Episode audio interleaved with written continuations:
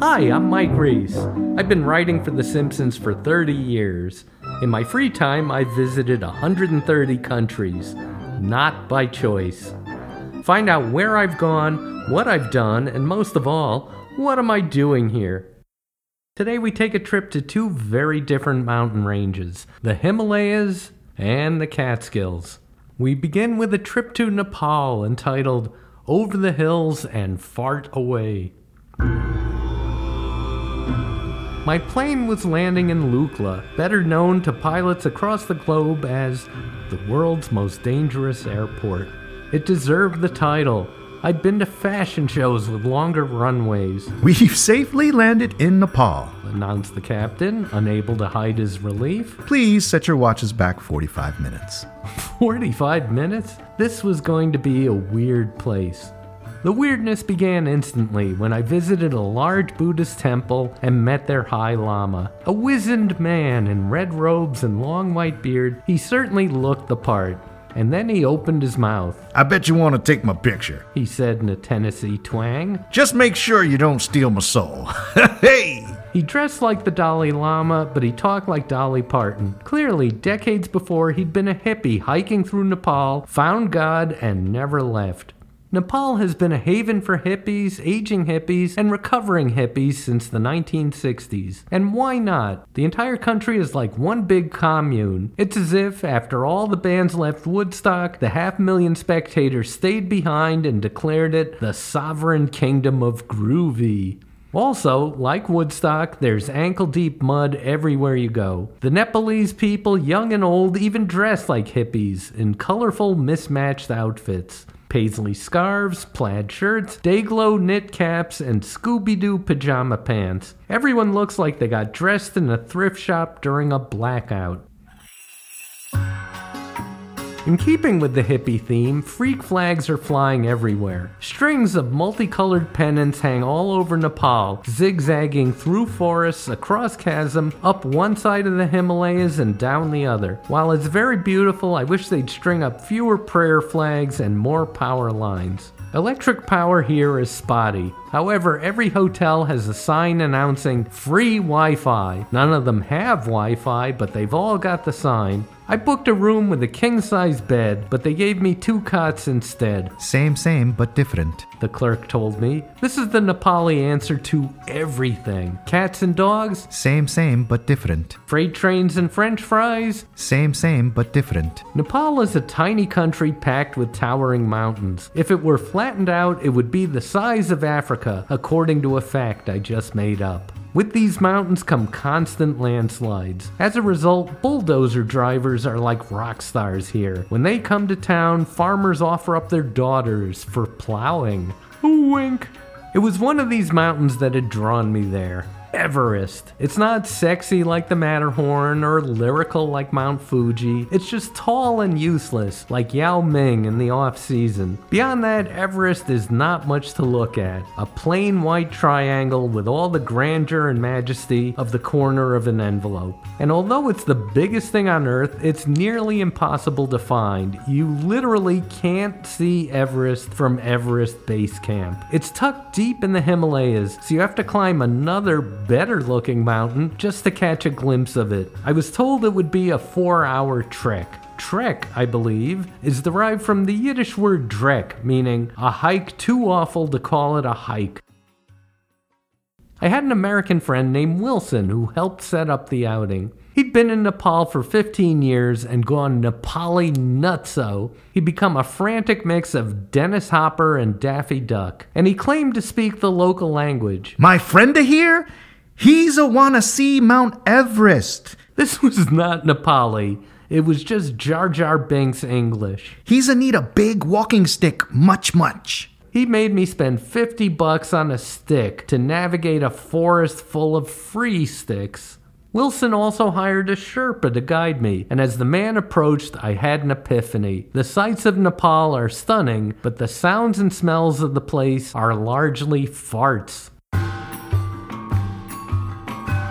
There are 30 million Nepalis, and at any given moment, a third of them are in mid fart. I blame it on a toxic combination of high altitude living and high fiber diet. It gives a new interpretation to those paintings of Buddha, who was born in Nepal, fat and smiling, floating atop a cushion of green smoke. I'm no fan of cheap flatulence jokes and would let the subject pass. hey, hey! Except that it was a key part of the journey.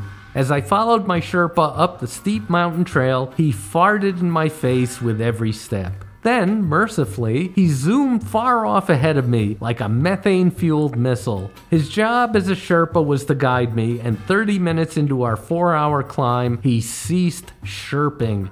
I was lost in a forest on a mountain in the weirdest country on earth. Invoking the name of my favorite Thai island, I said, Fuck it. I tossed aside my walking stick, greatly improving my mobility, and tried to find my way out. And that's when I had epiphany number two. number two. Hey, follow the cow dung. Cows come into the forest to graze, but they always return to their barns, pooping all the way. And any path a half ton of hamburger could manage worked for me. Yes, I followed the farts into the forest and the manure out of it. This was my vacation. I came to an old logging road and followed its gentle slope up the mountain. The trip was peaceful, bucolic, and scenic, and I saw something I hadn't seen all morning. Nepalis. They know better than to hike up a trail when they had a perfectly good road. I was greeted at every farmhouse with a cheerful namaste. I was at peace. The trek had become a hike. I reached the mountaintop a few hours later. Shortly thereafter, my guide arrived. How did you get here? I asked. I followed you. He said. The Sherpa had become the Sherpy. Later, I found out he wasn't even a real Sherpa. Wilson, in his fractured English, had mistakenly hired a guy named Sherpa. It's a very common surname in Nepal. It's as if I needed a plumber and he brought in Christopher Plummer. Same, same, but different. Mr. Sherpa and I looked at each other, wondering what the hell we were doing up there. And then, just for a moment, the clouds parted and we caught a glimpse of Mount Everest. It was a crooked baby tooth of a mountain, a pimple on the nose of the Himalayas. It looked like a yogurt covered raisin, but I'd seen it. And suddenly I realized why I'd made this trip. The same reason men have always climbed mountains because we're idiots. My wife was planning a trip to Afghanistan when, thank God, the pandemic hit. Suddenly, we were stranded, unable to leave the tiny island home we call Manhattan. Since we had no car and were leery of using public transit, we were limited by how far we could walk in a day. Like medieval villagers, we never went more than five miles from home. For me, it was a dream version of New York. No crowds, no noise, no Broadway musicals. After four months of this, my wife wanted out, but no one would take us. Americans were considered too disease ridden to be allowed into any country. I wasn't afraid of Afghanistan. Suddenly, they were afraid of me. To call us lepers is an insult to leprosy. It's nowhere near as contagious as COVID 19. In desperation, my wife and I did what New Yorkers have done for centuries we went to the Catskills. I'd only been there once, half a century ago. As a kid growing up in Connecticut, I saw commercials for the Catskill Game Farm every three or four minutes. The ads featured Roland Lindemann, owner of America's only private zoo, who talked like one of the cuter Nazis on Hogan's Heroes. I nagged my father to take me to the Catskill Game Farm. It was a hundred miles from our home, but Dad acted like I'd asked him to pull me by rickshaw to the moon. It was worth all the begging. The Catskill Game Farm was a magical place, even better than the commercials. And a llama spit at my father. The Catskills are 6,000 square miles of mountains, rivers, lakes, and mosquitoes just two hours outside of Manhattan. Americans were introduced to the area by Washington Irving's 1819 short story Rip Van Winkle. It's the tale of a truly American hero, a lazy guy who gets drunk, goes bowling, and then sleeps really, really late. Two centuries after the story's publication, you can go to the Catskills and rent an ATV from Rip Van Winkle Sports, gas it up at Rip Van Winkle service station, ride it to Rip Van Winkle Vineyard, and then drunk drive straight into Rip Van Winkle Lake. It's a pretty impressive legacy for a hero whose only superpower was napping. The only other thing the area is famous for is the Catskill resorts. Grossinger's, Brown's, Kutsher's, the Concord. These all catered to people who loved being outdoors as long as it didn't involve doing anything. We're called Jews. The most dangerous sport they indulged in all summer was tanning.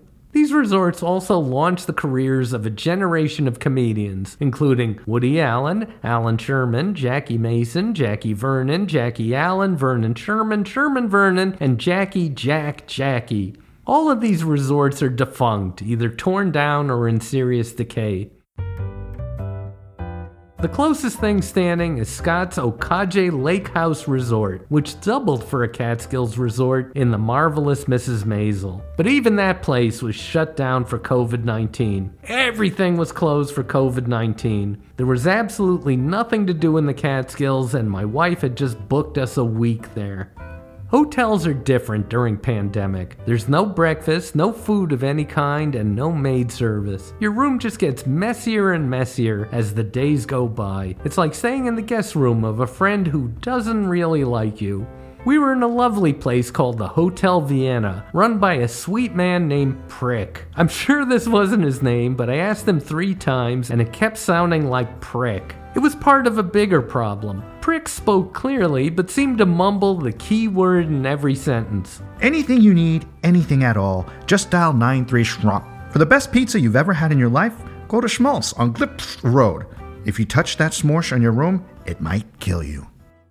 The top tourist attraction in the area is Olana, the home of painter Frederick Edwin Church. Church painted billboard sized canvases, 3,000 trees and a peasant, 6 acres of forest with two sheep on it. These paintings pad out the collections of American art in museums everywhere. His home, Olana, is a gorgeous estate and as fake as Disneyland. The surrounding woodland was designed and planted by Church to look like real nature. Looming over it all is Frederick Church's monsters looking house, from which you can view the home of a much better painter, Thomas Cole. And even he's not that great.